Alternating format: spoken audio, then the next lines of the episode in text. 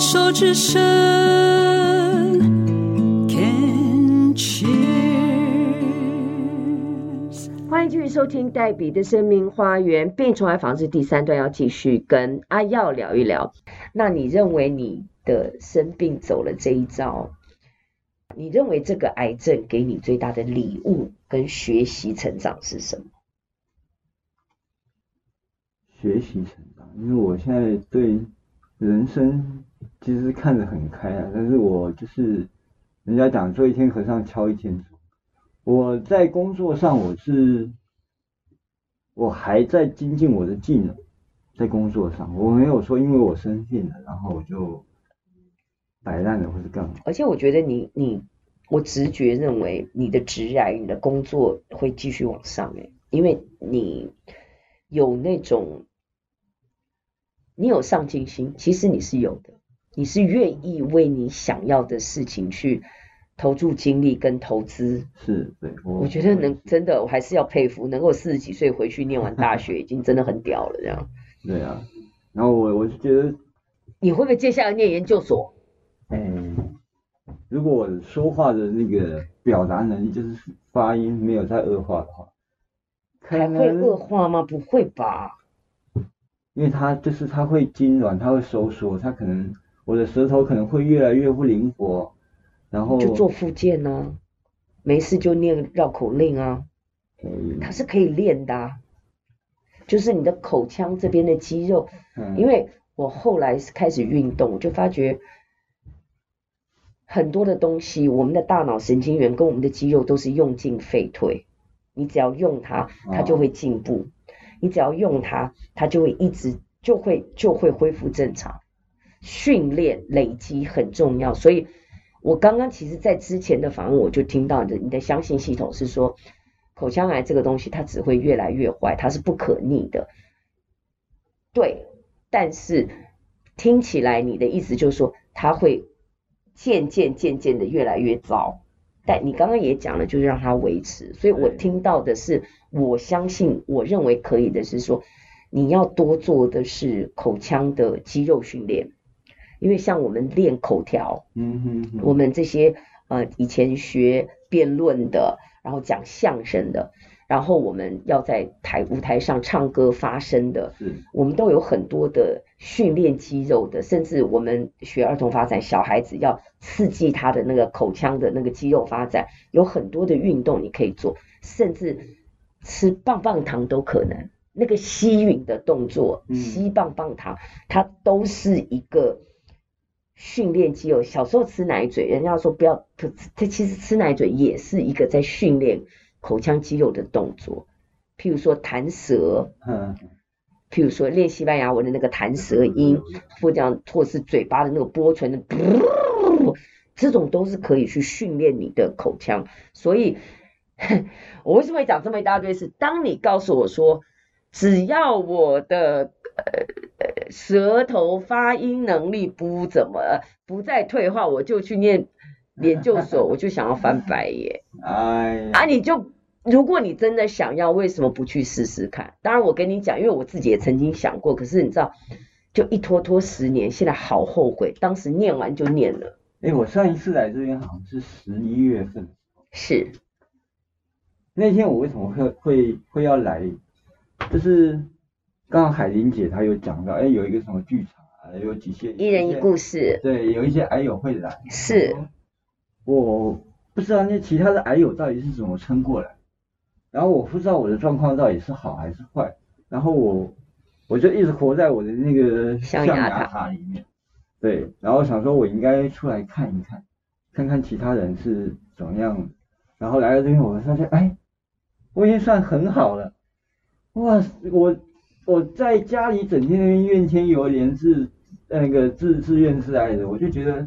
我其实应该是算幸福的，是非常，而且你的口条非常的清晰，在我来讲，我没有任何听不清楚，因为我这边有很多很多的呃头颈爱关怀协会，嗯啊，然后海林海林呃推荐来的很多的这个。头颈癌的这个癌友，嗯，有几位口腔癌的，那真的是有的还要用那个那个发声器这样子。啊、对对对我也一样做访问，然后那个我们的工作人员问说，嗯，这样可以吗？我说来呀、啊，没有问题，因为我不，我们往往都会想要回到，又回到我刚刚讲，回到那个之前的正常，嗯，可是我们忘了拥抱接纳我们现在这个状态，是啊，那我们永远是好还要更好，或者是我已经不能那样了，那个是一个比较负面的想法。那我现在的生命阶段，我会比较喜欢说好。我现在是这样了，嗯，我怎么样可以让我现在的这个样子，特别我们都已经算步入中晚年了，我怎么样可以让我现在的状态维持？我要拥抱我现在的状态，我就是一个生病的人，我就是一个得过癌症的人，嗯，那我就要去接纳，我不能够回到过去的状态了，因为。可能因为牙龈，因为舌头有经过的手术，那我怎么样可以在现在的状态之下，能够维持也好，甚至让我自己可以呃继续，我不求回到正常，但是可以一点一滴的进步，一年一天两天，一个月两个月，一年两年，五年十年，它是那个转变是真的有可能的啦。嗯，这样会不会觉得充满了希望？会啊，其实我觉得自自己的心理建设还是对对对啊，而且真的多出来参与这样子的一个，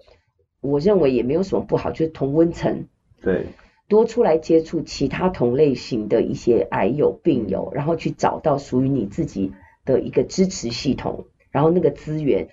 你真的就会发觉，原来我不孤单，原来。我还 OK，我以前也会觉得说这样好像不太好哎，这样就好像在跟人家比，然后会不会有点幸灾乐祸？后来发觉不是，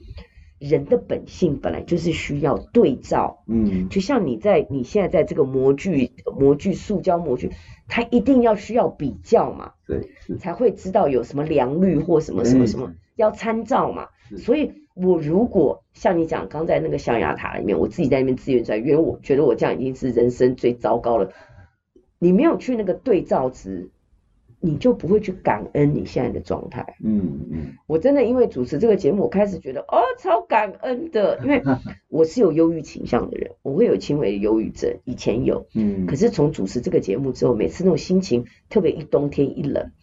心情很低落的时候，然后一来做访问，三个五个，哎呦，就回去。阿弥陀佛，我好珍惜，我好爱我的生命。人家生命当中有这样的挑战，他们都一一的都走过来了，人家都可以，我在干嘛？所以比较不是坏事，参照不是坏事，重点是我能够在这些参照的对照组当中，我可以看到属于我自己的美好，然后看到我的一个正向，看到一些资源，然后。可以帮助我继续走下去，嗯，对不对？对呀。你说对于你的家人，那你觉得你的孩子们，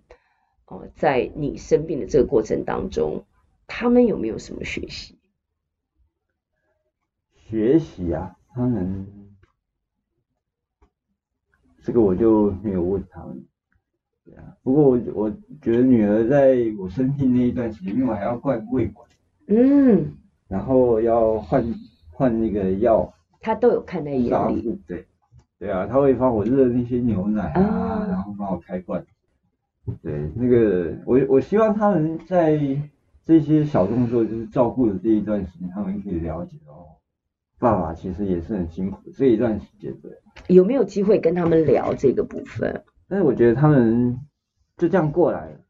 对我就没有继续去询问说。我是建议，嗯。还是要聊一下，不然孩子们也学习到了爸爸的个性，就是没关系，不去讲，反正久了应该就 OK 了。嗯，那个模式，因为孩子没有地方可以学，他只会学他的父母，所以我觉得身教比言教还要重要。所以也许回去借着这个机会跟女儿好好聊聊，说：“哎，爸爸那个时候在生病的时候，你的情绪、你的感受、你的经验是什么？爸爸都看到了，爸爸也。”听到了，然后爸爸很感谢你那个时候的付出，那不要害怕，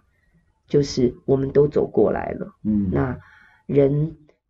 最终战其实就是面对死亡，重点是我们要怎么样用什么态度去面对这个东西。我觉得死亡的课题是很多的父母不会去教孩子的，嗯，我的父母就是非常的保护我，不让我去面对这个死亡的课题，但是人生当中。我的学习，当我第一次面对死亡，就是我的父亲，而且是突然之间倒下的时候，那个冲击更大，因为我会不知道怎么去 cope，怎么去调试，怎么去面对，所以我会觉得，身为养育者，死亡的课题我们自己也要学，而且不要害怕去讨论。那怎么跟孩子一起去学习？我觉得。这个应该才是我们为什么要生这个病、走这一招的一个很大的意义跟养分吧。嗯，可以回去是不是聊一聊？因为我们我们都要面对啊。我觉得小孩子就是这样，哎，你给他吃，给他玩，他就这样看着应该就还好。嗯，可是养育者还是要有一些。责任吧，嗯，去把一些必要的人生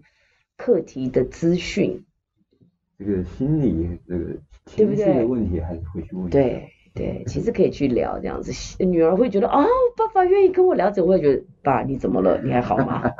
可是这样子比较有深度的一些敞开跟谈话，孩子有时候会害怕，可是。当你真正的打开的时候，用好奇的心态去听听孩子的声音的时候，孩子的稳定度跟安全感会更深，因为他知道有人愿意听我。嗯，那也是需要练习，彼此都要练习。没有人教你怎么做爸爸，啊、也没有人教他们怎么做人，真的，对不对？我们都在学习啦。是，好哟，我们这段先聊到这边。